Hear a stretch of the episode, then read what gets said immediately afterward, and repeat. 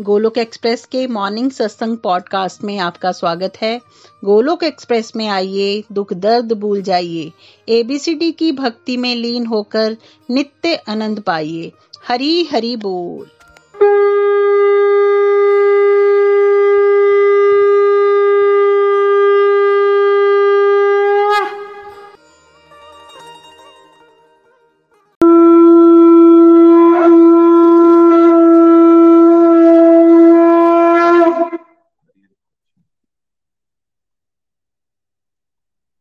श्री कृष्ण चैतन्य, प्रभु नित्यानंद, श्री अद्वैत गदाधर गौर भक्त वृंद हरे कृष्ण हरे कृष्ण कृष्ण कृष्ण, हरे हरे। हरे राम हरे राम राम राम, हरे हरे। श्रीमद भगवत गीता की जय, गौर निताय की जय। श्री श्री राधा श्याम सुंदर की जय। Busy through the body free as a soul Hari Hari बोल, हरि हरि बोल। शरीर से रहिए व्यस्त, आत्मा से रहिए मस्त। हरि नाम जपते हुए transform the world by transforming your self जय श्री कृष्ण, जय श्री हरि। न शस्त्र पर, न शास्त्र पर, न धन पर और न ही किसी युक्ति पर। हे प्रभु, मेरा जीवन तो आश्रित है। केवल और केवल आपकी कृपा शक्ति पर। गोलोक एक्सप्रेस में आइए, दुख दर्द भूल जाइए। एबीसीडी की भक्ति में लीन होकर नित्य आनंद पाइए। हरि हरि बोल, जय श्री हरि जय सिया राम आप सभी का सुबह के इस लाइव सत्संग में स्वागत है। फ्रेंड्स, सरल भागवत गीता का ये कोर्स चल रहा है, जिसमें हम फाउंडेशन पे चर्चा कर रहे हैं और फाउंडेशन कोर्स के दौरान complete health is equal to complete happiness इस मॉडल पे हमने चर्चा की थी।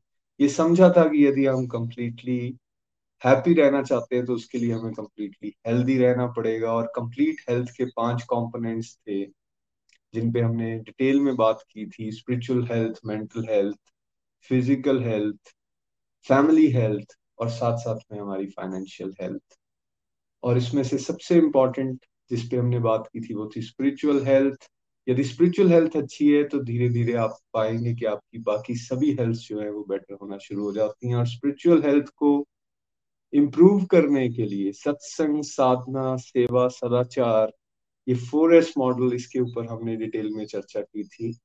सत्संग पे आ, क्या है क्या इसका महत्व है कैसे इससे हमें फ़ायदा मिलता है इसके ऊपर सत्संग हो चुके हैं। साधना पे सत्संग चल रहे हैं और साधना में हमने जाना था।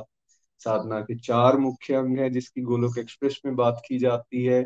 सबसे पहला नाम जाप और डिटेल में उसके ऊपर भी सत्संग हो चुके हैं। और दूसरा है भोग, तीसरा अर्थ व्रत और चौथा आरती। आज हम जो चर्चा करने वाले हैं, वो भोग पे है। भोग का अर्थ क्या है और क्या महत्व है? और क्यों इसे साधना का पार्ट बनाया गया है? इन सब विषयों पे आज हम चर्चा यहाँ पे करें। तो आइए शुरू करते हैं। क्या है ये भोग? भोग वर्ड को अगर लिटरली हम समझने का प्रयास करें तो इसका मतलब इंजॉयमेंट है। इसका एक मतलब सफरिंग भी है।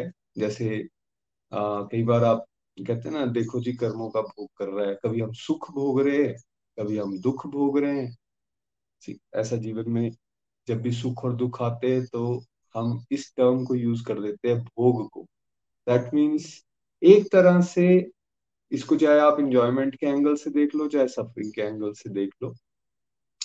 और हम सब लोग क्या समझ रहे हैं इस जीवन के अंदर? क्योंकि अपने आप को शरीर माना है बॉडी सेंट्रिक लाइफ जी रहे हैं तो हमें ये लगता है कि जो भी रिसोर्सेज हमें मिले हैं, वो हमारे भोग के लिए, यानी हमारे इंजॉयमेंट के लिए है। बचपन से अगर हम अपनी लाइफ को देखेंगे तो कहीं ना कहीं सारी की सारी लाइफ हमारी बेसिकली इस ध्यान पे है कि किस तरह से हम अपने शरीर को, शरीर की डिमांड्स को, अपनी इंद्रियों की डिमांड्स को, अपने मन की डिमांड्स को, इनको फुलफिल करें। बिकॉज़ समझ ये बनी है कि जब तक इन इंद्रियों को हम भोगेंगे नहीं या इनको सुखी नहीं करेंगे, तब तक हमें मज़ा नहीं आएगा। हमारे को मन जब तक हमारा सेटिस्फाई नहीं होगा, तब तक हमें मज़ा नहीं आएगा। और मन को और इंद्रियों को सेटिस्फाई करने के लिए जो भी उनके विषय हैं उनके पीछे हम पूरी ज़िंदगी भागते रहते हैं। कोई खाने के पीछे कोई अच्छी बातें सुनने के पीछे कोई सम्मान के पीछे कोई आ, किसी तरह के बॉडली प्लेजर्स या सुख के पीछे। और पूरी दिनचर्या हमारी जो है वो इस शरीर शरीर शारीरिक इंद्रियाँ या मन इनको सुखी बनाने में लगी रहती हैं। इनकी इंजॉयमेंट के पीछे हमारा ध्यान है। बट आप अपने आप से सवाल पूछिए, क्या वाकई हम इनको सुखी बना पा रहे हैं? क्या ये संतुष्ट हो जाते हैं? फॉर एग्ज़ाम्पल हम कोई चीज़ की कामना करते हैं कि यार ये चीज़ मेरे पास अगर आ जाए ना, ये वाली पर्टिकुलर गाड़ी मेरे पास आ जाए तो वाह, मज़ा आ जाए। अब हमें गाड़ी मिल गई तो गाड़ी मिल जाने के बाद आप खुद इमेजिन करके देखें, क्या वाकई हम परमानेंटली खुश हो जाते हैं। क्या उसे भोगते समय हम हर समय खुश रहते हैं? क्या उसके साथ हमें किसी तरह की कोई सफरिंग नहीं आती? क्या ऐसा नहीं हो जाता कि जैसे ही वो गाड़ी आई, पंद्रह दिन, एक महीना तो हमें बहुत अच्छा लगा, लेकिन उसके बाद जब उसकी किस्तें हमें रोज देनी पड़ती हैं, हर मंथ देनी पड़ती हैं, या उसके ऊपर किसी ने स्क्रैच लगा दिया, या बाहर जब वो ओपनली एक्सपोज गाड़ी खड़ी है तो हमें साथ में चिंता होना शुरू हो जाती है, दुख आना शुरू हो जाता है। क्या ऐसा नहीं होता कि जब हमने किसी और फ्रेंड की या किसी रिलेटिव की या शहर में कोई और बड़ी गाड़ी देख ली तो हमें लगता है, यार, मेरे पास तो छोटी अच्छा नेक्स्ट टाइम मैं ये ले लूँगा। इससे क्या पता चलता है कि ये जो इंद्रियों के सुख है, जिसके पीछे हम भाग रहे हैं, ये बेसिकली क्षणिक हैं। और हम लोग अपना पूरा जीवन इस भोग और विलास की तरफ़ लेकर जाते हैं। ये रॉन्ग कंसेप्शन के बेसिस पर कि हम बॉडी हैं और हमारा जो काम है, अगर ये जीवन हमें मिला है तो हमें भोग लेना चाहिए। कितना कुछ यहाँ पर इस संसार के अंदर है, चाहे वो काम वासनाएँ हैं हमारी, चाहे वो शारीरिक भूख है हमारी, चाहे वो खाने पीने की चीज़ें हैं या पहनने की चीज़ें हैं, बस ये जीवन बन के रह गया। लेकिन जो मैंने पहले उदाहरण गाड़ी का दिया, इससे पता क्या चलता है? ये है क्षणिक। और इसलिए आपने नोटिस किया होगा, कोई भी संसारिक वस्तु अगर आप उसको ग्रहण, बड़ा पाने की कोशिश करते हैं, एक समय पर आपको मिल भी जाती है, लेकिन मिल जाने के बाद होता क्या है? क्या हम संतुष्ट हो जाते हैं? क्या हम सेटिस्फाई हो जाते हैं? क्या हम परमानेंटली हैप्पी हो जाते हैं? आंसर इज़ नो ये भूख और बढ़ती जाती है। ये कुछ कुछ वैसा है, जैसे अगर आप आग में घी डालते रहो तो क्या होगा? आग बढ़ेगी, घटेगी नहीं। तो अभी तक का जो जीवन, जो अध्यात्म से जुड़ा ना हो, उसमें संसारिक व्यक्ति क्या करता है? केवल भोग और विलास के पीछे अपने जीवन को नष्ट कर देता है। एक दिन उसकी लीला ये समाप्त हो जाती है।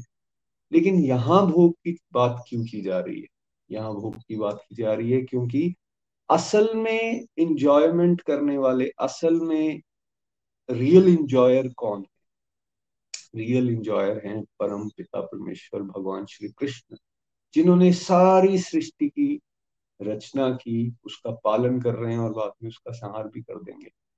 वो इस सृष्टि के बीज प्रदाता पिता हैं। सब कुछ उन्हीं से स्टार्ट हुआ है। जैसे हम देखते हैं ना, भगवान विष्णु क्षीर सागर पर लेटे हुए हैं, लक्ष्मी माता उनके चरण दबा रही हैं और उनकी नाभि में से एक कमल नाग निकलती है जिसमें ब्रह्मा जी आते हैं। एंड ब्रह्मा जी को वो डायरेक्शन देते हैं कि आप क्रिएट करो, सृजन करो और ब्रह्मा जी आगे फिर रचना करना शुरू कर देते हैं। तो ब्रह्मा जी को भी पैदा करने वाले कौन? वो भगवान श्री कृष्ण हैं। तो इसलिए असल में भोक्ता कौन है, असल में इंजॉयर कौन है, वो है भगवान श्री कृष्ण। और हमें करना क्या चाहिए? हम क्योंकि उनके अंश हैं, हम बेसिकली उनके एक तरह से दास हैं, हमें उनकी इंजॉयमेंट में कंट्रीब्यूट करना चाहिए। हम कोऑपरेटर हैं, हम डायरेक्टर नहीं है, हम कोऑपरेटर हैं सृष्टि के भीतर। बट इस पोजीशन को हम भूल जाते हैं कि हम असल में सोल हैं, हम बॉडी नहीं। तो हम क्या करते हैं, हम बॉडीली लेवल पर तो भोग करने की कोशिश करते हैं, लेकिन सही मायने में हम अपने आप को तो संतुष्ट कर ही नहीं पा रहे। जितनी भी बातें मैंने पहले की, वो या तो बॉडी को सेटिस्फाई करने के लिए सेंसेस को सेटिस्फाई करने के लिए, मन को सेटिस्फाई करने लेकिन सोल की सेटिस्फेक्शन की कहाँ बात हो रही है? सोल कैसे सेटिस्फाई होगी? स्क्रिप्चर्स हमें बड़ा क्लियरली बताते हैं, और स्पेशली भगवत गीता कि भाई कोई भी कर्म हम करेंगे, उस कर्म का बंधन आएगा। अच्छा करेंगे, पुण्य की कैटेगरी में जाएगा और पुण्य किया होगा तो फिर आपको रिटर्न में क्या आने वाला है? सुख। बुरा करेंगे, पाप की कैटेगरी में जाएगा और उसके रिटर्न में क्या आने वाला है? दुख। और इसलिए अगर हम अपने जीवन को नोटिस करें, सुख भी आ रहा है, दुख भी आ रहा है। क्योंकि मिक्स्ड कर रखा है, कुछ अच्छा भी किया है, कुछ बुरा भी कर रखा है। लेकिन साथ साथ ये बताया जाता है कि यदि हम भगवान श्री हरि की प्रसन्नता के लिए कुछ करें तो फिर हम सुख और दुख, यानी पाप और पुण्य इससे ऊपर उठ जाते हैं। और इसी को एक्चुअली भक्ति भी कहा जाता है कि हम भगवान की प्रसन्नता के लिए अपने जीवन को अर्पित कर दें। और इसलिए ये कंसेप्ट बहुत ज़्यादा इंपॉर्टेंट है हमें समझना। जब हम यहाँ भोग की बात कर रहे हैं तो एक तरह से आप समझिए, जो भी हम जीवन के अंदर करने जा रहे हैं, वो पहले भगवान श्री हरि को अर्पित होना चाहिए। आप सोचिए हमें ये सब दिया किसने? कौन है देने वाला हमें? ये साँसें हमें किसने दी? ये शरीर हमें किसने दिया? ये देखने की शक्ति, ये सुनने की शक्ति, ये समझने की शक्ति, ये विवेक दिया किसने हमें? केवल और केवल भगवान ने। ये प्रकृति की रचना की गई, जहाँ से हमें इतनी सारी वस्तुएँ हमारे इस्तेमाल के लिए मिल रही हैं, वो किसने दी हैं? उसके पीछे कौन है? कौन सी ऐसी सत्ता, कौन सी ऐसी पावर है? वो भगवान श्री हरि और अगर वो सब कुछ हमें वो दे रहे हैं तो उनको बिना पूछे अगर कोई उसे ग्रहण करे तो क्या बोला जाएगा? अरे यार, आप तो एक तरह से व्यवहार में अच्छे नहीं हो। जिसने सब कुछ आपको दिया, उसको बिना पूछे हुए आप उसे ग्रहण कर रहे हो। उसको बिना ऑफ़र किए हुए आप ग्रहण कर रहे हो। तो दैट मीन्स आपका बिहेवियर सही नहीं है। एक तरह से हम चोरी कर रहे हैं। क्यों चोरी कर रहे हैं? बिकॉज़ उस परम पिता ने हमें दिया और उस परम पिता को भूल के हम ये सोच रहे हैं कि सब कुछ मेरा है और इसी को, इसको मैं ही भोग सकता हूँ केवल। तो हमने क्या किया? हमने जिसका था, उसको बिना पूछे यदि अपने लिए इस्तेमाल करना शुरू कर दिया तो इसको चोरी ही तो कहेंगे। जैसे एक पिता और पुत्र के एग्ज़ाम्पल से आप बात समझिए। पैसे जो पिता के हैं वो, वैसा देखा जाए तो वो पुत्र के भी हैं, उस बेटे के भी हैं। लेकिन फिर भी शिष्टाचार क्या कहता है कि अगर बेटे को पैसे चाहिए तो उसको पिता की आज्ञा में लेने चाहिए। और अगर पिता ने उसको कुछ पैसे दिए हैं तो उसका जो भोग भी करे वो तो उसको भी पिता की आज्ञा में रहकर करे, उसको मन गणन तरीके से बर्बाद ना कर दे। कभी कभार भगवान के लिए सॉरी अपने पिता के लिए वो कुछ गिफ्ट भी लेके जाए, क्योंकि वो पैसा तो जो उसे मिला, वो तो पिता से मिला। लेकिन दूसरी तरफ़ एक बच्चा है, वो क्या करता है? बोलता है, छोड़ो, पापा को क्या पूछना? मेरे ही तो पैसे हैं। गए, उनकी पॉकेट में से पैसे निकाले और अपनी मन मर्ज़ी की चीज़ों पे उसको खर्च दिया। उस व्यक्ति को, उस बच्चे को आप क्या बोलेंगे? यार, ये तो बिल्कुल गलत है यार, ये तो चोरी है। अपने ही घर में तो चोरी कर रहा है। ऐसे ही कहोगे? यहाँ भी कुछ कुछ वैसा हो रहा है बिकॉज़ सब कुछ परम पिता परमेश्वर ने दिया हम उनके बच्चे हैं, और हम उसे भोगना चाहते हैं, भगवान को दरकिनार करके। तो एक तरह से ये चोरी हो रही है। देखिए, भगवत गीता में ये बात बिल्कुल क्लियरली बताई गई है and specially related to food क्योंकि यहाँ हम भोग की जब बात कर रहे हैं तो स्क्रिप्चर्स हमें बताते हैं कि हमें जो भी हम ग्रहण करते हैं अन्न है, पानी है, या कोई भी वस्तु पूरे दिन के अंदर, वो सबसे पहले भगवान को अर्पित होनी चाहिए। और ये कोई नया कंसेप्ट नहीं है। ये हमारी वैदिक संस्कृति का पार्ट है और भारतवर्ष में तो ये कई वर्षों, असंख्य वर्षों से फॉलो होता हुआ है। लेकिन अभी कुछ रिसेंटली क्या हो गया? कुछ सालों में, पचास, सौ सालों के अंदर हमें लगता है हमारे पास समय ही नहीं हम बिज़ी बहुत ज़्यादा हो गए हैं, ये प्रैक्टिकल नहीं है डुएबल नहीं है और धीरे धीरे धीरे हम लोग पतन के रास्ते पर चलना शुरू हो गए। पुराना समय अगर याद करें, जब जॉइंट फैमिलीज़ में रहते थे, अगर ज़्यादा पीछे भी ना जाओ तीस चालीस साल पहले तो ये सिस्टम हम सबने देखा होगा। जो घर में कुक हो रहा है, वो सबसे पहले ठाकुर जी को अर्पित हो रहा है। भोग की थाली लग रही है, भगवान को अर्पित किया गया, उसके बाद उनसे प्रेयर्स की गई, भगवान ब्लेसिंग्स दीजिए, उसके बाद सबने उसको प्रसाद रूप में ग्रहण कर लिया। लेकिन अब क्या हो गया अब हम जो बना रहे हैं कुक कर रहे हैं, वो किसकी इंजॉयमेंट के लिए? हाँ मेरे बच्चे को ये अच्छा लगता है, मुझे पर्टिकुलरली ये अच्छा लगता है, या मेरे हस्बैंड को ये अच्छा लगता है तो उनके लिए बना रहे हैं और फिर उसको स्वाद लगा के खा रहे हैं। लेकिन बीच में जो ये प्रोसेस था कि पहले भगवान को ऑफ़र करना है या भगवान के लिए बनना है, उनकी संतुष्टि के लिए कुछ भी तैयार किया जाएगा और उसके बाद हम उसे प्रसाद रूप में एज ए ब्लेसिंग्स ग्रहण करने वाले ये कंसेप्ट गायब हो गया। तो इस बारे में भगवत गीता के चैप्टर थ्री श्लोक नंबर थर्टीन में क्या कहा गया, आइए पढ़ते हैं। ये कर्म योग का चैप्टर है और यहाँ बिल्कुल साफ़ साफ़ बताया गया है, जो भक्तगण यज्ञ में अर्पण करने के बाद ही भोजन खाते हैं। वे समस्त पापों से छूट जाते हैं, लेकिन जो इंद्रिय सुख के लिए भोजन बनाते हैं, वे पाप ही इकट्ठा करते हैं। इतना क्लियरली फ्रेंड्स यहाँ पे बात बताई गई है। और रिकमेंड किया जा रहा है क्या? कि आप जो भी ग्रहण करते हो, जो भी पाने का प्रयास करते हो, वो यज्ञ में अर्पित करके। यज्ञ यानी यज्ञ कोई और नहीं भगवान स्वयं है। भगवान को अर्पित करके उसे ग्रहण करेंगे क्योंकि भक्त ऐसा करते हैं तो वो समस्त पापों से छूट जाते हैं। और जो ऐसा नहीं करेगा जो केवल इंद्रिय सुख के लिए जैसे मैंने पहले भी चर्चा की सिर्फ़ अपनी इंद्रियों को सेटिस्फाई करने के लिए खा भी रहे हैं पी भी रहे हैं तो क्या होने वाला है? तो उसको समझिए कि वो पाप ही खा रहा है।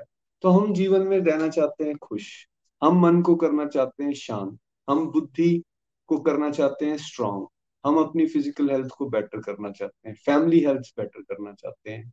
लेकिन यदि हम अनजाने में, क्योंकि इन कंसेप्ट को भूल गए हैं, पाप इकट्ठा करते जा रहे हो और दिन में कितनी बार खाना खा रहे हैं, दिन में कितनी बार पानी पी रहे हैं लेकिन बिना भगवान को याद किए हुए, बिना भगवान को ऑफ़र किए हुए तो बताया बताया जा रहा है क्लियरली कि भाई आप पाप खा रहे हो।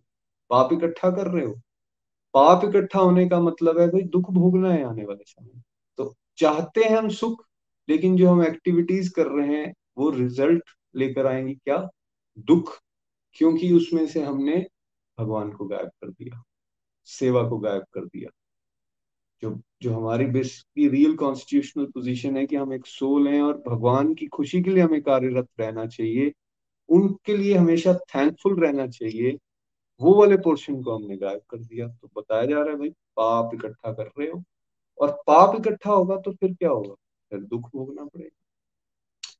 तो इतना इंपॉर्टेंट है, इसलिए क्या बताया जा रहा है कि हमें भोग भगवान के अर्पित करना चाहिए। दैट मीन्स हम जो भी घर में कुक कर रहे हैं, वो इस कॉन्शियसनेस से बने और स्पेशली ये गृहणियों के लिए, क्योंकि मेजोरिटी किचन उनके हाथ में है, इस कॉन्शियसनेस से बने कि हे प्रभु we are very thankful to you आपने हमें ये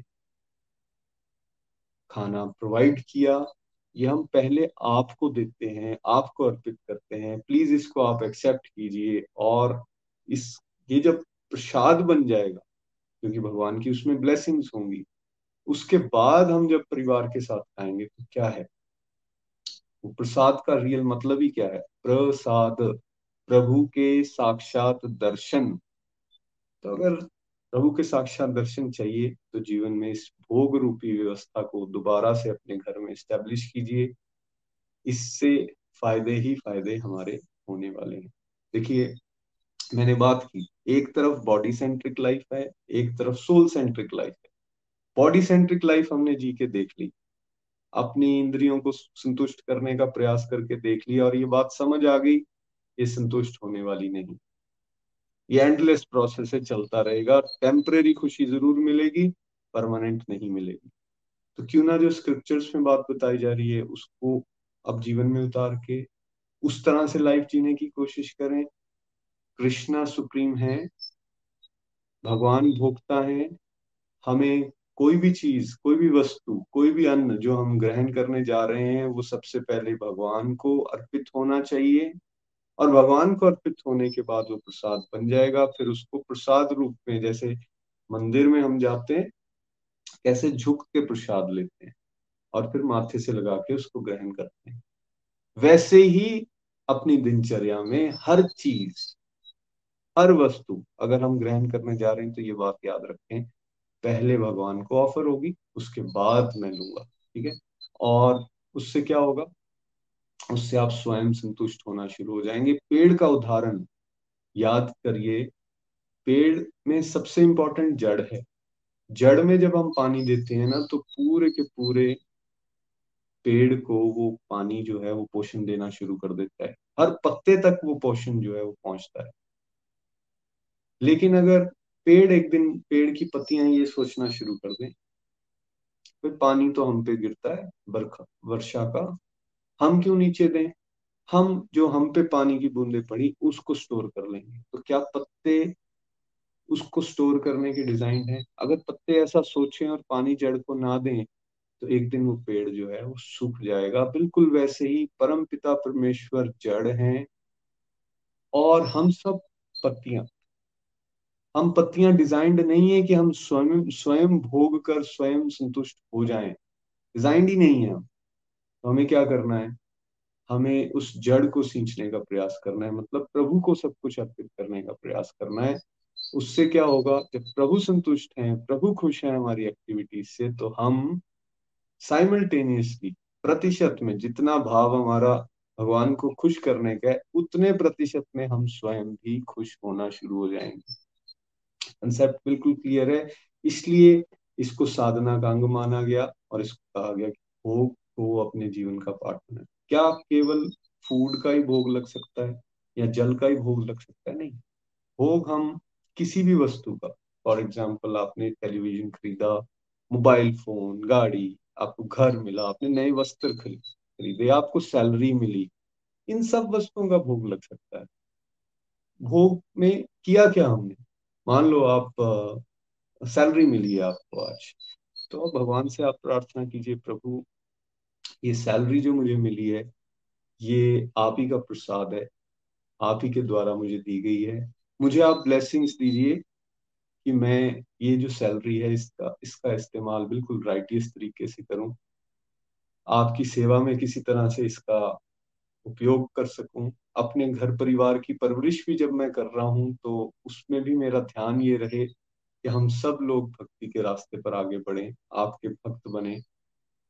इस तरह के भाव से जब हम चलते हैं तो आप किसी भी वस्तु का भगवान को ऑफ़र कर रहे हो, भगवान उसकी ब्लेसिंग उसमें आ जाएँगी और आप बेसिकली अनुभव करेंगे कि आप संतुष्ट हो, आप खुश हो।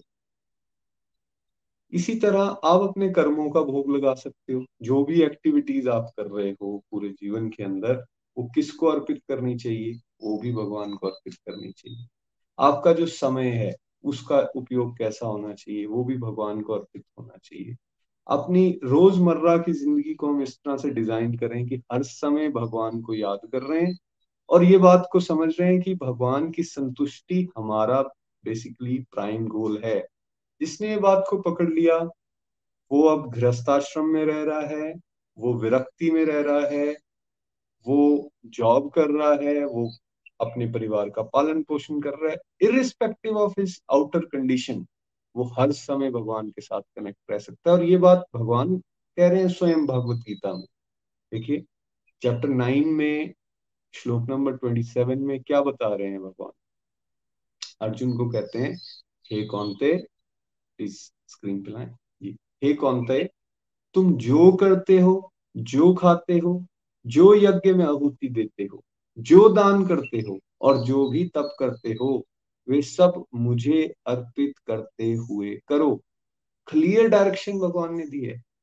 जो भी कर रहे हो, वो बेसिकली भगवान को अर्पित करते हुए करना है। जिसने ये बात को सीख लिया, वो भगवान के द्वारा बनाए गए प्रिंसिपल्स के मुताबिक जीवन जी रहा है। और जो भगवान के मुताबिक जीवन जिएगा, वो प्रसन्न ही रहेगा, भगवान की विशेष कृपा का हमेशा पात्र बन जाएगा। और जिसने ये लास्ट लाइन को हटा दिया है अपने जीवन से, कि हमें मिला है भाई, हम भोगे, हम दूसरों की बात क्यों करें? उसका जीवन बेसिकली वो अज्ञान में जी रहा है, वो कभी अपने आप को संतुष्ट होता हुआ नहीं पाएगा और धीरे धीरे वो पतन के रास्ते पर चला जाएगा। तो हमें जो स्क्रिप्चर्स में बात बताई गई उस रास्ते पर चलने का प्रयास करना चाहिए। इसलिए इट इज़ रिकमेंडेड कि हम घर पे भोग लगाने की आदत डालें, जिससे हमारे घर का पूरे का पूरा वातावरण जो है वो पॉजिटिव और शुद्ध हो जाएगा। आपने सुना होगा फ्रेंड्स जैसा अन्न, वैसा मन, जैसा पानी, वैसी वाणी। जिस तरह का अन्न होगा जैसी कॉन्शियसनेस में हम फ़ूड ग्रहण करते हैं वैसी ही कॉन्शियसनेस हमारी बन जाती है। तो यदि अन्न भगवान को अर्पित करके ग्रहण किया जाएगा तो वो प्रसाद है और उस प्योर कॉन्शियसनेस को जब आप ग्रहण करोगे तो क्यों नेगेटिविटी आपके आसपास रहेगी? क्यों आपके अंदर नेगेटिविटी आने आ, जीत पाएगी? वो हारेगी हारेगी आपका फ़ायदा ही फ़ायदा होने वाला है। तो इसलिए इसको इस कंसेप्ट को अपने जीवन में उतारिए और इसके एक्चुअली फ़ायदे ही फ़ायदे हैं बिकॉज़ हम कोई भी काम ऐसा नहीं करते जिसमें हमारा फ़ायदा ना हो। तो लिस्ट बहुत लंबी है। इसके अनगिनत फ़ायदे हमें होने वाले हैं। देखो सबसे पहला फ़ायदा क्या जो शुरू में भी हमने पढ़ा? आ, पापों से मुक्त हो जाते हैं वही वक्त। और एक तो हम फ्रेश पाप करने से बच गए। क्योंकि भगवान ने कहा, अपनी मर्ज़ी से अपने इंद्रियों के सुख के लिए करोगे सारे काम तो पाप खाओगे, पाप इकट्ठा कर रहे हो। तो एक तो हम उससे बच गए, हमने पहले भगवान को ऑफ़र कर दिया। और दूसरा, पापों से छूट जाते हैं ऑल्सो कवर्स जो हमने पास्ट में इकट्ठे कर रखे ना पाप। भगवान कहते हैं, ये भोग लगाना शुरू कर दो धीरे धीरे पीछे के पापों को भी नष्ट कर दूँगा। तो एक डायरेक्ट बेनिफिट तो ये सेकंड हमारी पेशेंस बढ़ती है। नॉर्मली हम सबका ध्यान क्या होता है? आया प्लेट में फटाफट खाना शुरू कर दिया। कोई भी चीज़ मिली, चलो ये मेरे को मिली है, मैंने एंजॉय करना इसको शुरू कर दिया। लेकिन जैसे ही हम ये कंसेप्ट बीच में लेके आते हैं, नहीं रुको।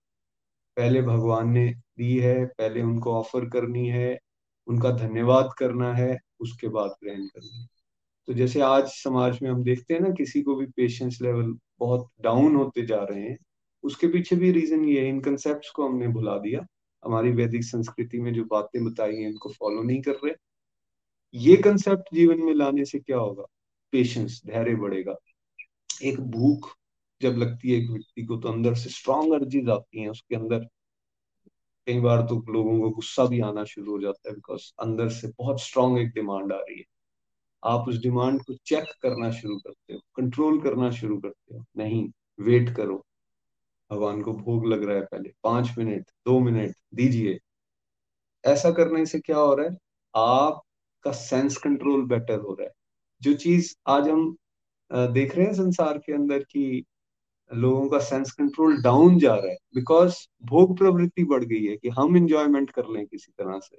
वेर एज अगर आप अपने आप को रोकोगे, दो मिनट, पाँच मिनट, उस समय भगवान का नाम लोगे, थोड़ा रिलैक्स हो जाओगे और साथ साथ में आप अपनी सेंसेस को कंट्रोल करना शुरू कर दोगे। आपको उसमें एक तरह से आ, क्या कहते हैं आपकी शक्ति बढ़ेगी कि आप अपने आप के ऊपर ज़्यादा अच्छा कंट्रोल कर पा रहे ग्रेटिट्यूड की भावना आपकी बढ़ने वाली है। कहते हैं ना gratitude is the right attitude thankfulness है ही नहीं हमारी। भगवान को तो छोड़े ना तो हम अपने पेरेंट्स के लिए, ना सर्कमस्टांसेस के लिए, ना अपने बच्चों के लिए, ना अपने समाज के लिए किसी के लिए थैंकफुल नहीं होते रादर थैंकलेस होते जा रहे हैं। ये कंसेप्ट जीवन में लाएँ तो समझ में आएगा यार, ये अन्न भी जो मैं ग्रहण कर रहा हूँ, ये अन्न कैसे बना है? सोच के देखिए, कितनी मेहनत इसके अंदर किसी किसान ने की होगी। कितना समय लगाया होगा? कहाँ से ये इकट्ठा हुआ होगा? कितने लोगों ने कंट्रीब्यूट किया है? तो आज मेरे टेबल के ऊपर यहाँ पहुँचा है। एंड अल्टीमेटली सबको ये यहाँ, ये अन्न क्रिएट करने की और धरती के अंदर वो शक्ति की वहाँ एक बीज डाला जाए और वहाँ से असंख्य बीज उत्पन्न हो जाए या असंख्य फल हमें मिल जाए और इतने स्वादिष्ट, ये शक्ति धरती के अंदर किसने दी? उस परम पिता भगवान ने। उस भगवान को मैं याद ही नहीं करता। मैं उसको थैंक उसके लिए थैंकफुल हूँ। उसने मुझे इतना कुछ दिया। थैंक यू सो मच भगवान। तो ये जब भगवान के लिए ग्रेटिट्यूड बढ़ेगा तो धीरे धीरे वही भाव आपका अपने परिवारजन के लिए या आपका वो हो बेसिकली आपके समाज के लिए बढ़ेगा। और भगवान बड़ा क्लियरली ये बताते भी हैं कि आपको शुद्ध भाव से अगर आप अर्पित करते हो ना कुछ, जैसा कि ये श्लोक नंबर 26 में आप देख रहे हैं सामने यदि कोई भक्त शुद्ध चेतना से प्रेम पूर्वक मुझे पत्र, पुष्प, फल तथा जल आदि अर्पण करता है तो मैं उसे स्वीकार करता हूँ। तो भगवान को, भगवान तो इतने बेसिकली उनके पास ऐश्वर्य की कोई कमी थोड़ी ना है। भगवान को हमारी चीज़ें थोड़ना चाहिए, भगवान को हमारे भाव चाहिए। तो इसलिए कहा शुद्ध चेतना से। अगर आप पत्र, पुष्प, फल, जल भी अर्पित कर दोगे तो मैं आपकी इस भावना को और उस वस्तु को ग्रहण करता हूँ। कई बार लोग कहते हैं ना, कहाँ ग्रहण करते हैं भगवान? भगवान स्वयं कह रहे हैं, मैं तो वेट कर रहा हूँ। आप उस उस फीलिंग के साथ मेरे पास आइए तो सही। फीलिंग बनते डेफिनेटली टाइम लगता है, एक दिन में नहीं लगता। लेकिन एटलीस्ट हम बाहरी एक्टिविटी तो शुरू करें। जब एक्टिविटी होगी तो धीरे धीरे भाव भी बन जाएगा। फिर आपको लगेगा कि भगवान स्वयं ग्रहण कर रहे हैं। जैसे आप बच्चों के साथ या बड़ों के साथ ट्रीटमेंट करते हैं, उनको घर में बड़े प्यार से खिलाते हैं, वैसे ही आप भगवान के साथ भी कर रहे होंगे। वो स्टेज आए आप सबके जीवन में, ऐसी प्रार्थना हम यहाँ करते हैं। तो ग्रेटिट्यूड बढ़ेगा हमारे जीवन के अंदर थैंकफुलनेस आएगी इनफैक्ट खुशी आएगी हमारे जीवन में। अगर आप भोग के कंसेप्ट को अपने जीवन में लाते हो तो आपको समझ में आएगा कि यार, भोजन की भी कैटेगरीज होती हैं। भगवान को तो सात्विक भोजन पसंद है। तो फिर मैं अपनी कुकिंग भी सात्विक करता हूँ, क्यों ना मैं फल फ्रूट को अपने जीवन में ज़्यादा बढ़ाऊं, पानी को ज़्यादा बढ़ाऊं, मैं प्याज लहसुन के बिना खाना शुरू करूँ। ये ग्रेजुअल प्रोसेस है, धीरे धीरे धीरे। जब आप इस तरह से अपनी डाइट हैबिट्स को बेटर करते हो तो physical health better mental health better तो हर तरह से आपको आज की करंट लाइफ में फ़ायदे ही फ़ायदे हो रहे हैं। देन आप बच्चों को इन्वॉल्व कर सकते हो इस एक्टिविटी में। कई बार हम कह रहे होते हैं ना पेरेंट्स हम कैसे बच्चों के साथ किस तरह का तालमेल बनाए? भाई मदर कुक कर रही है। चलो बच्चों को बुलाया। थाली बना दी भगवान के लिए। जाओ बेटा भगवान को भोग लगा के आओ। आप रोज उनको इन्वॉल्व करोगे तो उन, वो खुद ब खुद उनके आचरण में ये बातें आ जाएँगी। उनको सीखने की ज़रूरत नहीं है। उनको समझ आ जाएगी ये बात। उनका भी कनेक्शन भगवान के साथ स्ट्रांग होगा। और फिर जब वो लेकर आए उसको इकट्ठे फिर से भगवान से प्रार्थना की। और इकट्ठे जब आप सबने परिवार में उसको ग्रहण किया तो आप देखेंगे कि परिवार का माहौल ही बड़ा खुशनुमा और बहुत पॉजिटिव जो है वो बन जाता है। संस्कार बच्चों के बोलते हैं ना, हम आज पतन के रास्ते पर जा रहे हैं, नशों की तरफ़ जा रहे हैं। क्या कारण है भाई? कारण यही है कि हमने अपने ये भोग वाले कंसेप्ट को बुला दिया। जब खा ही नेगेटिव रहे हैं नेगेटिव एनर्जी अंदर जा रही है ऑब्वियसली बच्चे भी तो या नेक्स्ट जो हमारी जनरेशन है, वो नेगेटिविटी की तरफ़ जाएगी। ये कंसेप्ट को जीवन में लाने से भोग के आपके बच्चों के संस्कार बेहतर हो रहे हैं। पुराने अगर बुरे कोई होंगे भी वाइप आउट हो रहे हैं। नए पॉजिटिव संस्कार बन रहे हैं, शुद्ध संस्कार बन रहे हैं। देखो, संस्कार अच्छे हैं पॉजिटिव हैं तो वो व्यक्ति टफ सिचुएशन में भी क्यों ना आ जाए? सस्टेन कर जाएगा।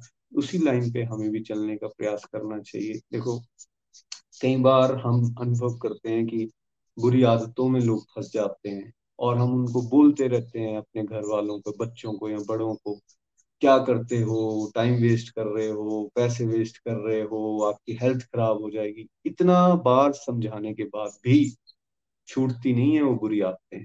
लेकिन मैं आपको शर्तिया ये बता सकता हूँ। आप इस भोग के कंसेप्ट को अपने जीवन में लाइए। जब आप भोग प्रसाद जब बन गया है और उसको परिवार को वितरण कर रहे हो, आप देखेंगे कुछ ही समय के अंदर सबकी वृत्ति सात्विक हो गई है और बड़े बड़े नशों में फंसे हुए लोग। मैं तो अपनी बात देखता हूँ, कैसे हम नशों से बाहर निकल गए, हमारी बुरी आदतें छूटना शुरू हो गई, उस तरफ़ ध्यान ही नहीं जाता। आपका, आपको मज़ा ही नहीं आना शुरू हो जाएगा उन उन सब बुरी आदतों के अंदर। और आप देखोगे, बिना बोले, इनफैक्ट आपको बोलने की भी ज़रूरत नहीं है कि देखो मैंने भगवान को भोग अर्पित किया है, ये प्रसाद है, खाओ। नहीं, आप अपना काम करते रहिए। और भोग से जो प्रसाद बना है अन्न, वो अपना काम करता रहेगा। और आने वाले समय में आपके आसपास जो भी माहौल नेगेटिव हुआ था, वो पॉजिटिव हो जाएगा। आपका मन अलाइन हो जाएगा। सारी साधना का पाठ क्या होता है भाई हम मन को आ, साधें हम मन को भगवान के इस रास्ते पर लगाएँ। कई बार हम कहते हैं बहुत मुश्किल काम है जैसे हमने पीछे पूरे सत्संग इस पॉइंट के ऊपर किए। हम क्या ग्रहण कर रहे हैं इसके ऊपर ध्यान ही नहीं देते। लेकिन अगर ये कंसेप्ट जीवन में होगा तो आप देखेंगे मन बहुत जल्दी लगेगा। ईश्वर की भक्ति में बड़ी स्पीड से आप आगे बढ़ सकते हो। तो अनगिनत फ़ायदे हैं, फ़ायदे ही फ़ायदे हैं और हमारी बुद्धि इस तरह से बनती है कि भाई, जो भी मैं कर्म कर रहा हूँ, वो मैं ईश्वर के लिए कर रहा हूँ मतलब ईश्वर अर्पण कर्म है और जो भी भगवान मुझे दे रहे हैं, जैसे भी सर्कमस्टांसिस में रख रहे हैं, वो बेसिकली भगवान के द्वारा मेरे लिए बेस्ट ही है। तो प्रसाद बुद्धि हो गई। तो बुद्धि प्रसाद वाली होनी चाहिए कि जो मिल रहा है बेस्ट है मेरे लिए। इसी में मेरे को आगे बढ़ना है। और जो भी मैं करूँगा, वो ईश्वर को अर्पित करते हुए करूँगा। इस कंसेप्ट को जब जीवन में लेकर आएँगे, मैं कहता हूँ, किसी भी तरह से आप, ये जो साधना का अंग इसको बनाया गया है, इसको अनुभव करोगे आप जीवन के अंदर। बहुत सारे गोलोकियंस इस बात को फील कर रहे हैं, भोग लगाने से कैसे उनके जीवन परिवर्तित होते जा रहे हैं। तो यही हम यहाँ पे आपको रिकमेंड कर रहे हैं। फ्रेंड्स ये हमारी वैदिक संस्कृति का पार्ट है। इन्वेजन होने से या फिर डिफरेंट uh, कल्चर्स जो बाहर से फॉरेन कल्चर्स आ गए उसमें कहीं ना कहीं हमारी वैदिक संस्कृति पीछे छूटती जा रही है। लेकिन आज आप देखिए पूरे संसार में इन कंसेप्ट को फॉलो किया जा रहा है। धीरे धीरे लोग भारत की तरफ़ देख रहे हैं और यहाँ की वैदिक संस्कृति को जीवन में लाने का प्रयास कर रहे हैं।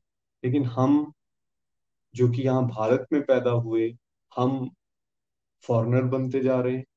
हमें इस चीज़ से बचना है और अपनी इन जो वैदिक संस्कृति में बताई गई बातें उनको जीवन में ढालने का प्रयास करना है। यही हम यहाँ आपसे विनती करते हैं कि कृपया याद रखें, सब कुछ भगवान ने दिया है, हमें उनके प्रति थैंकफुल रहना है।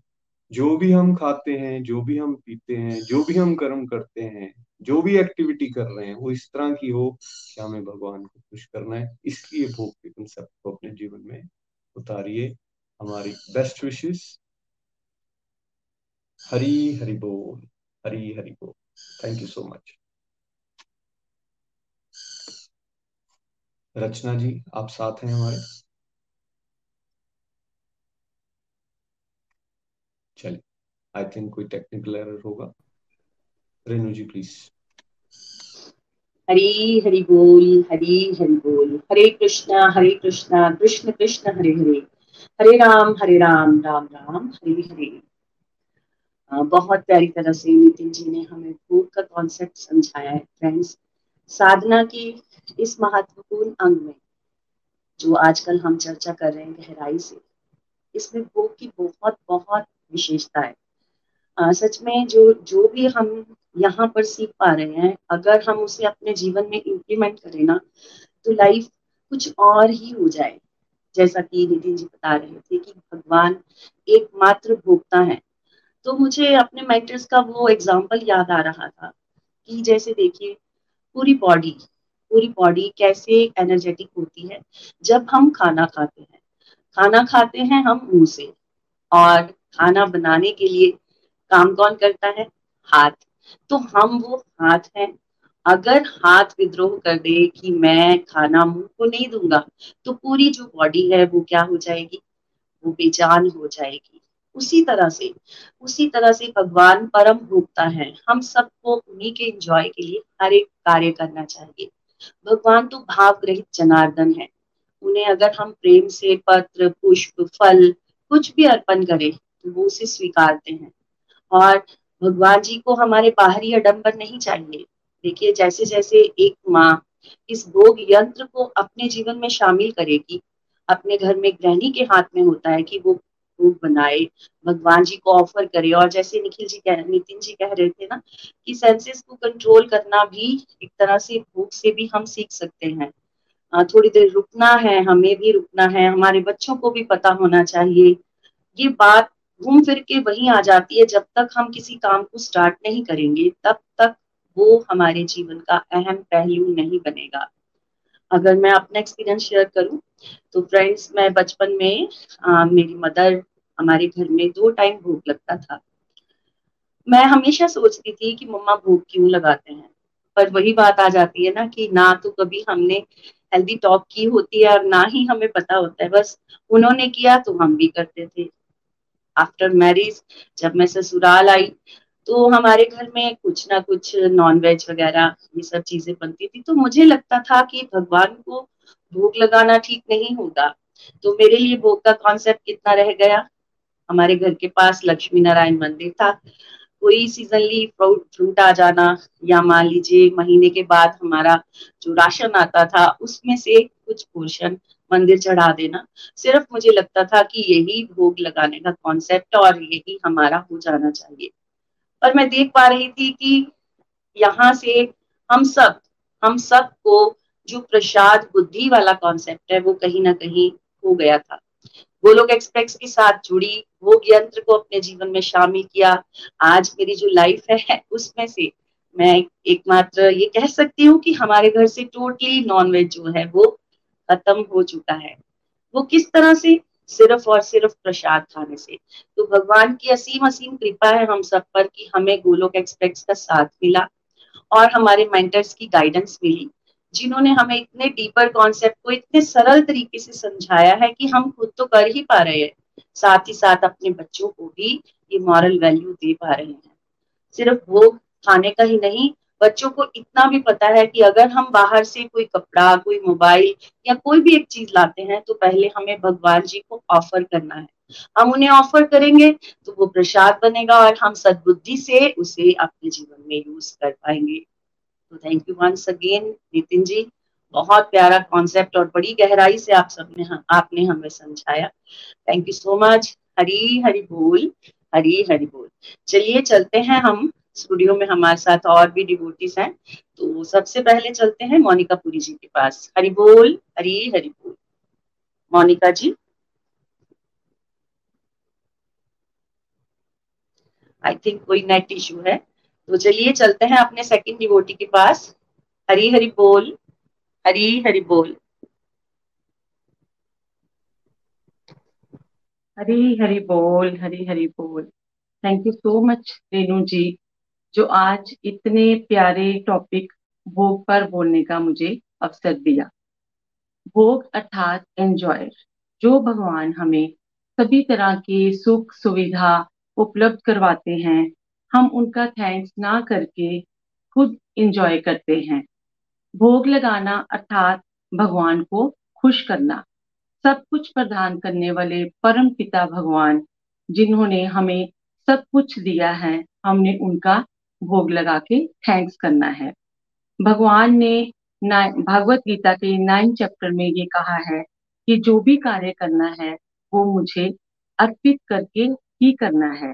जो भी हम ग्रहण करते हैं, यानी कि घर बनाते हैं, गाड़ी लेते हैं, मोबाइल लेते हैं तो ये सब ईश्वर को पहले समर्पित करना चाहिए, फिर ही इसको भोगना चाहिए कि भगवान आपका ही है, ये सब कुछ आपका ही है, आप अपनी ब्लेसिंग दो ताकि हम इन वस्तुओं का इंजॉय कर सकें। निखिल जी द्वारा ही पता चला कि भोग केवल भोजन का ही नहीं, सभी वस्तुओं को मन ही मन भगवान को अर्पित करके ही ग्रहण करें। उन्हीं की कृपा से हर वस्तु प्रसाद बन जाती है। जो भोजन भोग लग जाता है, वो पाप मुक्त हो जाता है और जो भोजन को भोग नहीं लगाया, वो पाप युक्त रहता है। भगवान को भोग लगाना, मानो भगवान के साथ समय बिताना। जितनी देर हम भगवान का भोजन बनाते हैं और उनको खिलाते हैं ये सभी समय जो है, ये भगवान के साथ जुड़कर रहने के, अपनी भक्ति को बढ़ाने का हो जाता है।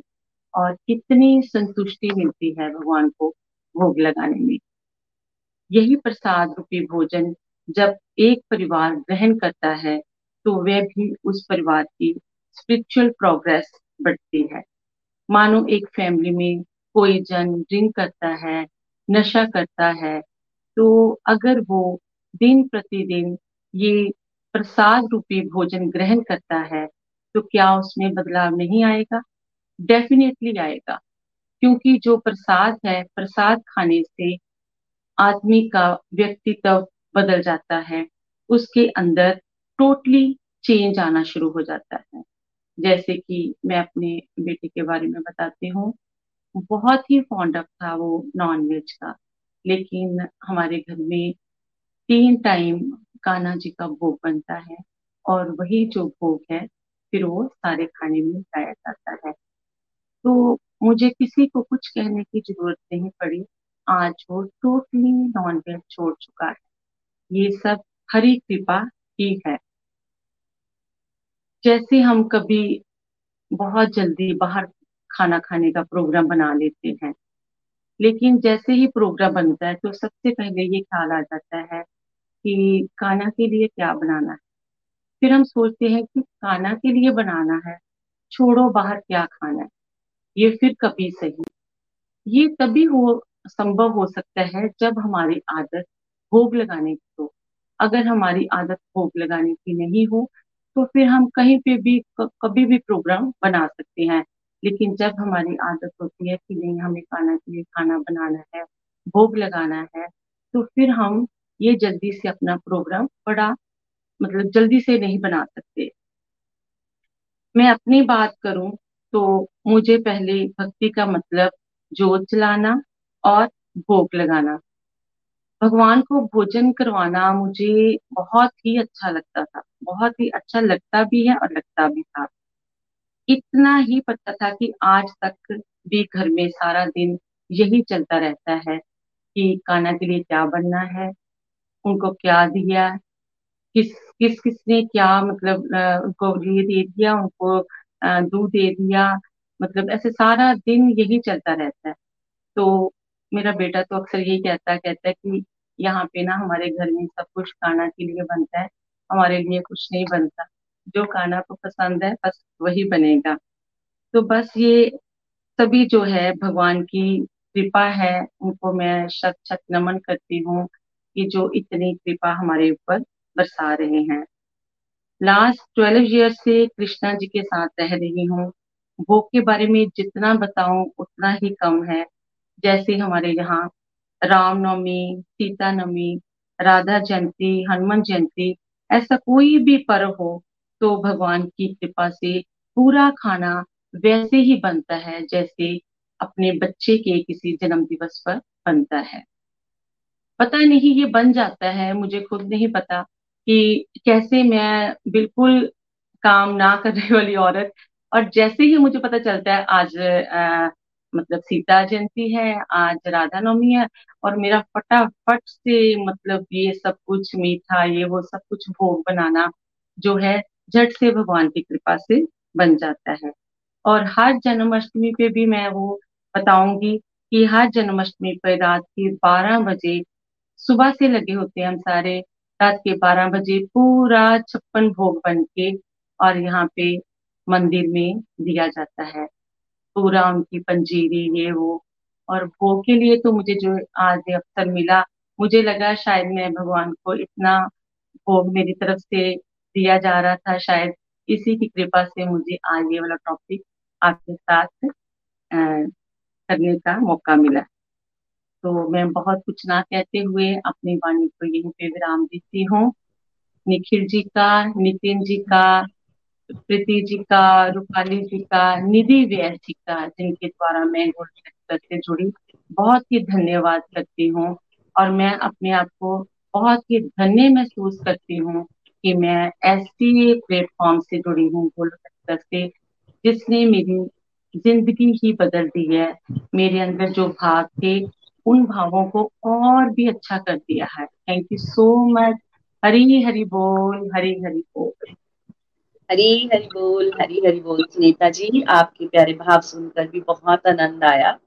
सच में ये सिर्फ़ सुनीता जी का एक्सपीरियंस नहीं है। अगर हम घर में भोग लगाते हैं और बच्चों में भोग प्रसाद वितरण होता है तो उनके अंदर जो विल पावर नहीं है, या फिर वो अगर कोई ऐसी बुरी हैबिट में इन्वॉल्व है, जैसे नॉनवेज खाना तो वो उससे छूट सकते हैं। मैंने भी एक्सपीरियंस किया है फ्रेंड्स मैं जैसे पहले भी बता चुकी है कि हमारे घर में तो इस तरह से था कि सिर्फ़ ट्यूसडे को छुट्टी होती थी और बाकी डेज़ तो बनता ही बनता था। और कहीं ना कहीं मुझे लगता था कि ये तो कभी हमारी लाइफ से जाएगा ही नहीं। एक तरफ़ मेरे ठाकुर जी के यहाँ इत्र और धूप की खुशबू होती थी और दूसरी तरफ़ मेरा बेटा जिम जब जाता था तो वो बारह बारह एग की एक ऑमलेट बनाता था तो मुझे बहुत रोना आता था। और भगवान जी की दया देखिए, आज पिछले डेढ़ साल से वो बिल्कुल भी हाथ भी नहीं लगाता। हस्बैंड है, वो अगर कभी कभार पंद्रह बीस दिनों में एक बार कभी खाते भी थे तो अब उनका पिछले तीन चार महीनों से ये कहना शुरू हो गए हैं कि मैं अगर जाता भी हूँ उस दुकान पर तो मुझे कान्हा जी दिमाग में बोलते हैं कि ये चीज़ घर नहीं लानी। ये मुझे नहीं खाना। तो भोग सच में हमारे अंदर भगवान जी की कृपा से ही दूर कर देता है इन बुरी चीज़ों से। और हम प्रसाद की तरफ़ दिन प्रतिदिन बढ़ते जाते हैं। Thank you so much Hari Hari बोल हरी हरी बोल। चलिए नेक्स्ट हमारे साथ रचना जी हैं। हरी हरी बोल, रचना जी। हरी हरि बोल। जय श्री कृष्ण चैतन्य प्रभु नित्यानंदा। श्री अद्वैत गदाधा शिवासदि गौर भक्त वृंदा thank you so much Renu ji thank you so much Nitin भैया आज का टॉपिक बहुत बहुत ही ब्यूटीफुल और मेरे दिल के बहुत करीब। आई थिंक हम जितने भी ग्लोकियंस हैं, हम सबके दिल के बहुत करीब है ये टॉपिक जैसे रेणु जी ने कहा कि उनके घर में शादी से पहले बहुत अच्छे से भोग लगता था बट वो लगता था बट उन्हें पता नहीं था किसी भी तरह से विधि कि ये क्यों लगता है। सेम उसी तरह से मैं, मैंने भी अपने घर में, अपने मायके में देखा है। जैसे यहाँ पे भैया हमें बताते हैं कि हर एक चीज़ का भोग लगना चाहिए। तो फ्रेंड्स मेरे घर पे भी हर एक चीज़ का, जो भी घर पे चीज़ आती थी, हर चीज़ का भोग लगाया जाता था, लेकिन कॉन्सेप्ट बिल्कुल भी क्लियर नहीं था। भगवान की असीम कृपा से गोलोक एक्सप्रेस मेरी लाइफ में आया और वो कॉन्सेप्ट अच्छे से क्लियर हुआ आज के समय में। मैं बहुत इंजॉय कर रही हूँ इन सब एक्टिविटीज़ को और अब जो भी चीज़ हमारे घर में आती है, सबसे पहले हम उसको भोग लगाते हैं और प्रसाद रूप में उसको ग्रहण करते हैं। और जैसे नितिन भैया कह रहे थे कि जब हम प्रसाद रूप में ग्रहण करते हैं तो उससे हमारी बुद्धि दिव्य होती है और भगवान ने खुद भगवत गीता में भी कहा है, आज हमने वो श्लोक किया कि जब भी हम कोई भी चीज़ भगवान को अर्पित करके प्रसाद रूप में ग्रहण करते हैं तो बुद्धि भी दिव्य होती है और अगर हम ये एक्टिविटी ना करें तो इसका मतलब है कि हम पाप खा रहे हैं। और फ़र्स्ट टाइम जब मैंने ये श्लोक किया तो मैं बहुत ज़्यादा इस चीज़ से प्रभावित हुई और प्रभु की कृपा से आज के समय में बहुत अच्छे से ये सब एक्टिविटीज़ मेरी लाइफ में हो रही है। यहाँ फोक्स के साथ रिलेटेड बहुत बहुत सारे मेरे डिवाइन एक्सपीरियंसेस हैं। किस किस की बात को, लेकिन जल्दी से एक एक्सपीरियंस में ज़रूर आप सबके साथ शेयर करना चाहती हूँ। फ्रेंड्स बात 2018 की है फ़िज़िकल इश्यूज़ के साथ जब मैं जूझ रही थी। पीजीआई में मेरा ट्रीटमेंट चल रहा था तो डॉक्टर ने जब मुझे मेडिसिन दी तो उन्होंने मुझे कहा कि ये बहुत हैवी डोज है। मे बी आपको ये सूट ना करे। तो जब आपको ये सूट नहीं करेगी तो इमीजिएटली आपने हमारे पास आ जाना है। हम आपको चेंज करके देंगे। मैक्सिमम लोगों को ये सूट नहीं करती है। तो घर आके जब मैंने उसको कंज्यूम किया तो सच में फ़र्स्ट टू डेज़ तो मतलब हैंग ओवर मतलब नींद आना और मतलब मुझे अपने आप में मुझे लगा कि मैं ज़्यादा बीमार हो गई और डोज खा के। ऑल सडन माइंड में आया प्रभु की असीम कृपा की, मैं भगवान को भोग लगाती हूँ और उसमें मैं जल भी उनको अर्पित करती हूँ। क्यों ना इस जल के साथ मैं इस मेडिसन को कंज्यूम करूँ, इस मेडिसन को खाऊं? और उस थॉट के साथ, भगवान के मंत्रा के साथ जब मैंने वो मेडिसन ली तो उस दिन मुझे मतलब नॉर्मल फील हुआ। मुझे लगा नहीं कि मैंने वो मेडिसन ली और मैंने कंटिन्यू वैसे ही किया और मुझे वो मेडिसिन डाइजेस्ट हो गई। डॉक्टर के पास गई री चेकअप के लिए तो मैंने जब उनको, उन्होंने मुझसे पूछा कि आपको वो मेडिसन दी थी, कैसा फील हो रहा है? और वो हेड डाउन करके कुछ लिख रहे थे। मैंने उनसे कहा कि फ़र्स्ट टू डेज़ में तो मुझे थोड़ा आ, मतलब अपने आप में अजीब फील हुआ बट अब अब मैं इजिली उसको डाइजेस्ट कर पा रही हूँ और मुझे कुछ भी फीलिंग नहीं आती। वो लिखते लिखते एकदम से मतलब मेरी तरफ़ ऐसे उन्होंने देखा और बड़ा ध्यान से मुझे सुनने लगे। उन्होंने कहा कि it's a very good thing क्योंकि मैक्सिमम लोगों को हमें ये मेडिसिन चेंज ही करनी पड़ती है और आपके केस में ये अगर आपको सूट कर दिया तो आप जल्दी से मतलब ये आप आपकी फ़िज़िकल हेल्थ में और जल्दी इम्प्रूवमेंट होगी। वहाँ से मुझे ये समझ आया कि जो मतलब यहाँ पे जो कुछ भी हमें बताया जाता है कि अगर हम सच में उन चीज़ों को अपनी लाइफ में इम्प्लीमेंट करें तो किस तरह से प्रभु हमारे जीवन में कृपा करते हैं। उस कृपा को मैंने फील किया, जैसे मैंने कहा कि सो मैनी डिवाइन एक्सपीरियंसेस भोग से रिलेटेड भगवान सच में, जैसे यहाँ सुनीता जी ने भी टच किया कि जब हम भोग से जुड़ी एक्टिविटीज़ अपनी लाइफ में करते हैं, चाहे वो खाना बनाना हो, चाहे हम बाहर से कोई चीज़ ला रहे हैं, तब कई बार मन बेटी के लिए कुछ ले रहे हैं तो एकदम से आता है कि कृष्णा के लिए भी कुछ लेके जाने। तो वो जितनी भी स्पेशल एक्टिविटीज़ करते हैं, उन सब एक्टिविटीज़ में हम कहीं ना कहीं भगवान के साथ जुड़ रहे हैं, उनके साथ हमारे भाव बन रहे हैं, और वो भाव ही है जो हमें फिर आगे, भक्ति मांग में आगे बढ़ने के लिए भी प्रेरित करते हैं। So it's a beautiful thing और मेरी लाइफ में तो भोग ने सच में बहुत बहुत सारे डिवाइन जो चेंजेस हैं वो लाए हैं, बहुत सारे पॉजिटिव चेंजेस लाए हैं। मेरी फैमिली में भी पहले नॉन वेज मेरे हस्बैंड खाते थे। अब पूरी तरह से उनका वो छूट चुका है।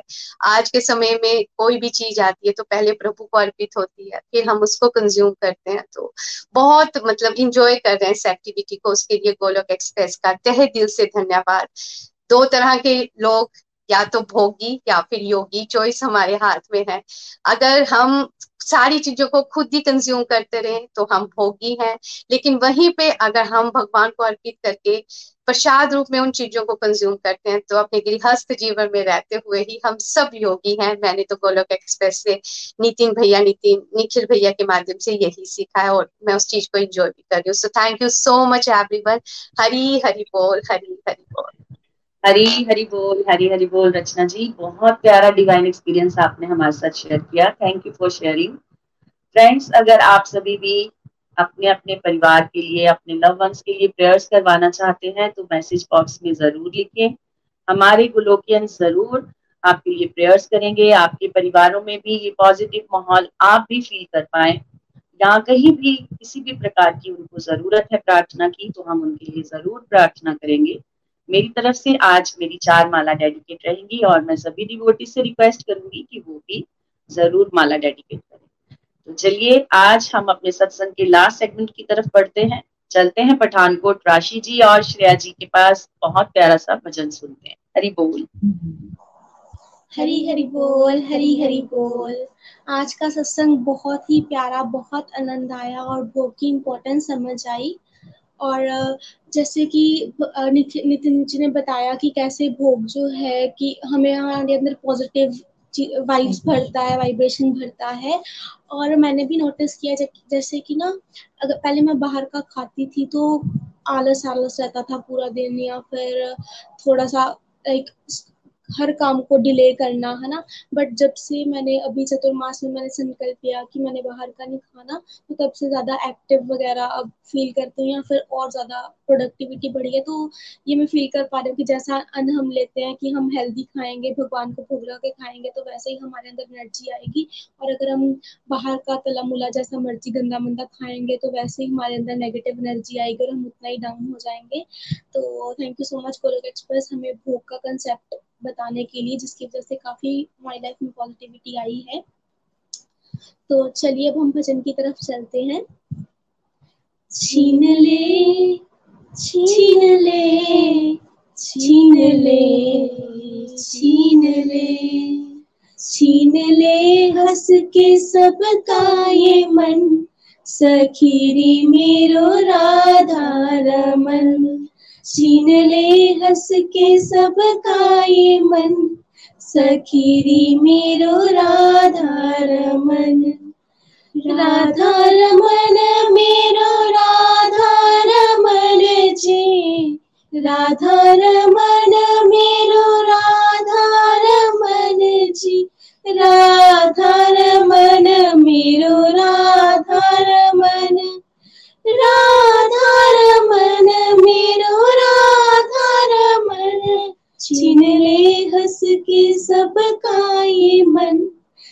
सखीरी मेरो राधा रमन।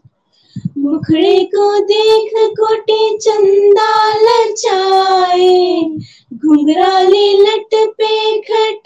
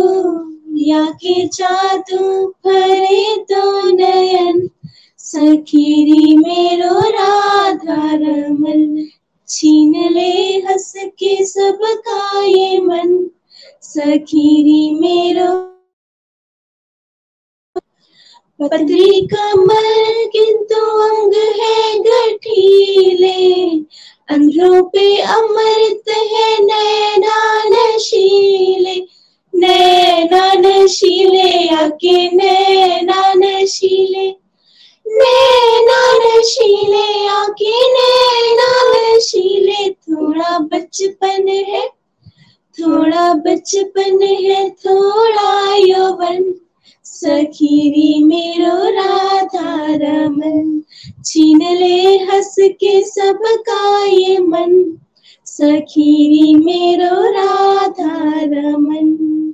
फूलन की सोए गले माला बेचंती, कावलिया कालियार पटका बसंती। पटका बसंती या का पटका बसंती। पटका बसंतिया का पटका बसंतिया के पैजनिया या के पैजनिया पाचे चरण सखीरी मेरो राधा रमन छीन ले हंस के सब गाये मन, सखीरी मेरो राधा रमन राधा रमन मेरो राधा रमन जी राधा रमन मेरो राधा रमन जी। राधा रमन मेरो राधा रमन राधा रमन मेरो राधा रमन छीन ले हंस के सबका ये मन सखीरी मेरो राधा रमन हरी हरि बोल, हरी हरि बोल। हरी हरी बोल। थैंक यू सो मच राशि जी श्रेया जी बहुत प्यारा भजन आपने हमें सुनाया। बहुत बहुत धन्यवाद, रेणु जी, सुनीता जी, रचना जी। बहुत प्यारे प्यारे एक्सपीरियंसेस आपने अपने बताए, कैसे घर के अंदर आप स्वयं में बदलाव अनुभव कर रहे हैं। और आज ये जो सत्संग हमने फ्रेंड्स किया है, ये बेसिकली डेडिकेटेड है टू ऑल दोज डिवोटीज जो बड़े भाव से भगवान को रिझाने के लिए हर चीज़, हर वस्तु जो है वो भगवान को अर्पित कर रहे हैं और फिर ग्रहण कर रहे हैं। और प्रार्थना हम यही कर रहे हैं यहाँ पे कि इस कंसेप्ट को ज़्यादा से ज़्यादा लोग अपने जीवन में उतारें बिकॉज़ इसी से हमारा कल्याण होगा। जितने भी लोगों ने यहाँ प्रेयर्स की हैं प्रेयर्स के लिए रिक्वेस्ट की हैं, मैं भी अपनी चार माला डेडिकेट करता हूँ। आपकी कंप्लीट हेल्थ हैप्पीनेस के लिए, आपके परिवार की कंप्लीट हेल्थ हैप्पीनेस के लिए। हम सब कॉन्शियस हों कि हमें स्पिरिचुअल हेल्थ को बेटर करना है। भारतवर्ष में हमें जन्म मिला है। ये जैसे रचना जी भी कह रहे थे ऑप्शन है हमारे पास। भोग, भोगी बनना है या योग, योगी बनना है। तो भारतवर्ष को योग भूमि बोला गया है। और ये मनुष्य शरीर जो है, ये योग सिद्ध करने के लिए मतलब भगवान से अपने संबंध को स्थापित करने के लिए। और भारतवर्ष में जन्म लेने के बाद, ये मानव शरीर मिल जाने के बाद, यदि हम केवल भोग, यानी इस शरीर की तरफ़ और इंद्रियों की तरफ़ या मन तक ही सीमित रह गए तो हमने एक्चुअली इसको वेस्ट कर दिया। हमें क्या करना है? हमें भगवान को भोग अर्पित करना है और स्वयं योगी बनने का प्रयास करना है। और उन्होंने बिल्कुल सही कहा, गृहस्थ में रहते हुए भी आप योगी हैं। तो यही प्रार्थना के साथ इस सत्संग को हम विराम देंगे। भोग पे सत्संग नेक्स्ट वीक भी कंटिन्यू रहेगा। कैसे अर्पित करते हैं, चीज़ों का भोग जैसे आज हमने बात की, उसको कैसे लगाया जाए, और भी अन्य इसके साथ जुड़े हुए प्रश्न उसका निवारण करने का उनके आंसर्स नेक्स्ट सत्संग में हम इसके ऊपर चर्चा करेंगे। तब तक के लिए जय श्री कृष्ण जय श्री हरि। हरे कृष्ण हरे कृष्ण कृष्ण कृष्ण हरे हरे। हरे राम हरे राम राम राम हरे हरे। घर घर मंदिर हर मन मंदिर। हरि हरि बोल। गोलोक एक्सप्रेस से जुड़ने के लिए आप हमारे email address info at the rate of Golok Express dot O R G द्वारा संपर्क कर सकते हैं या हमारे व्हाट्सएप या Telegram number seven zero one eight zero two six eight two one से भी जुड़ सकते हैं। आप हमसे फेसबुक पेज और यूट्यूब के माध्यम से भी जुड़ सकते हैं। हरी हरी बोल।